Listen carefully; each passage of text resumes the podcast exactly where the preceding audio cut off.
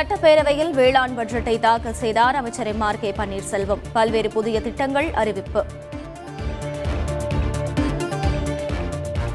விவசாயிகளுக்கு இலவச மின்சாரம் வழங்க ஐந்தாயிரத்து நூற்று ஐம்பத்தி ஏழு புள்ளி ஐம்பத்தாறு கோடி நிதி. டான்ஜெட்கோவிற்கு ஒதுக்கீடு செய்யப்பட்டுள்ளதாக அறிவிப்பு. பயிர் காப்பீட்டு திட்டத்தை தொடர்ந்து செயல்படுத்த இரண்டாயிரத்து ஐநூற்று நாற்பத்தி ஆறு கோடி ரூபாய் நிதி வேளாண் பட்ஜெட்டில் அறிவிப்பு.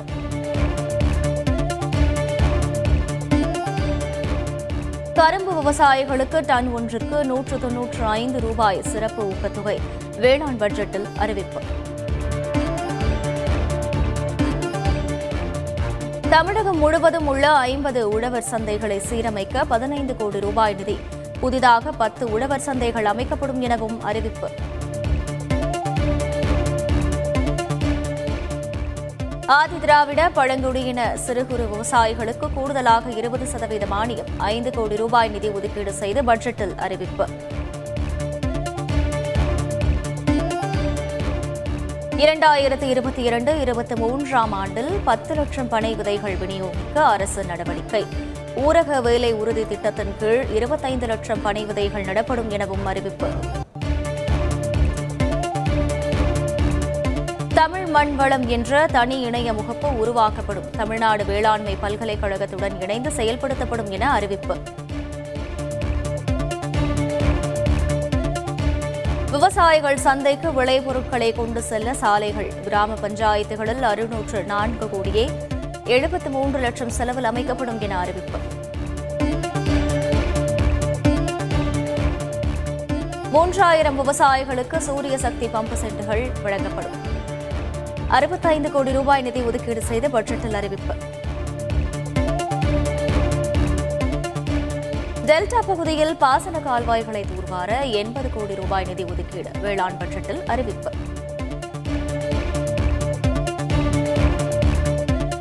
வேளாண் பட்டதாரி இளைஞர்கள் துறை சார்ந்த தொழில் தொடங்க ஒரு லட்சம் ரூபாய் நிதி. பட்ஜெட் உரையில் அமைச்சர் எம். ஆர். கே. பன்னீர்செல்வம் அறிவிப்பு.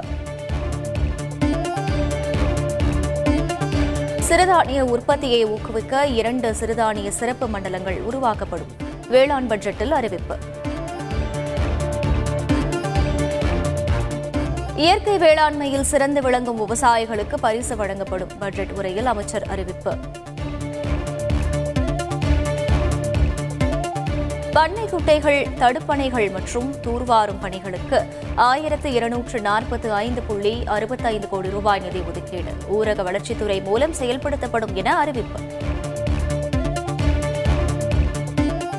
அறுவடை செய்த விளைபொருட்களை இயற்கை சீற்றங்களில் இருந்து பாதுகாக்க நடவடிக்கை. அறுபதாயிரம் விவசாயிகளுக்கு தார்பாய் வழங்க ஐந்து கோடி ரூபாய் நிதி ஒதுக்கீடு. விவசாயத்துடன் கால்நடை வளர்ப்பையும் ஊக்குவிக்க நடவடிக்கை. ஒருங்கிணைந்த பண்ணையம் தொகுப்பிற்கு அறுபத்தைந்து கோடி ரூபாய் நிதி ஒதுக்கீடு. நான்காயிரம் வீடுகளில் மூலிகை தோட்டம் அமைக்கப்படும் என அறிவிப்பு. பட்ஜெட்டில் ஒரு கோடி ரூபாய் நிதி ஒதுக்கீடு. மயிலாடுதுறையில் புதிய மண் பரிசோதனை கூடம் அமைக்கப்படும். பூச்சி மற்றும் நோய் மேலாண்மைக்கான சிறப்பு நிதியாக ஐந்து கோடி ரூபாய் அறிவிப்பு. இயற்கை விவசாயம் சார்ந்த பல்வேறு திட்டங்களை செயல்படுத்த மாநில வேளாண்மை மேம்பாட்டு திட்டம் அறிமுகம். எழுபத்தோரு கோடி ரூபாய் நிதி ஒதுக்கீடு செய்து பட்ஜெட்டில் அறிவிப்பு.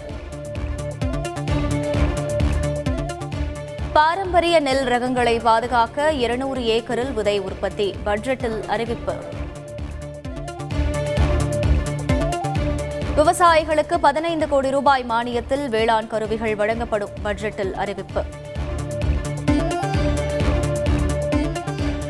கடந்த ஆண்டு வேளாண் பட்ஜெட்டில் அறிவிக்கப்பட்ட எண்பத்தாறு அறிவிப்புகளில் எண்பது அறிவிப்புகள் செயல்பாட்டுக்கு வந்தன. நீண்டகால திட்டங்கள் என்பதால் எஞ்சிய ஆறு திட்டங்களை செயல்படுத்த நடவடிக்கை என அமைச்சர் எம். ஆர். கே. பன்னீர்செல்வம் விளக்கம்.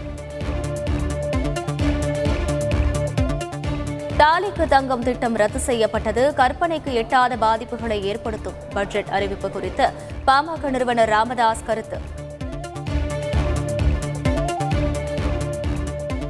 சென்னை ஐஐடியில் ஆந்த்ராக்ஸ் நோய் பரவாமல் இருக்க நடவடிக்கை. பிரத்யேக குழு அமைக்கப்பட்டுள்ளதாக சுகாதார செயலாளர் ராதாகிருஷ்ணன் தகவல்.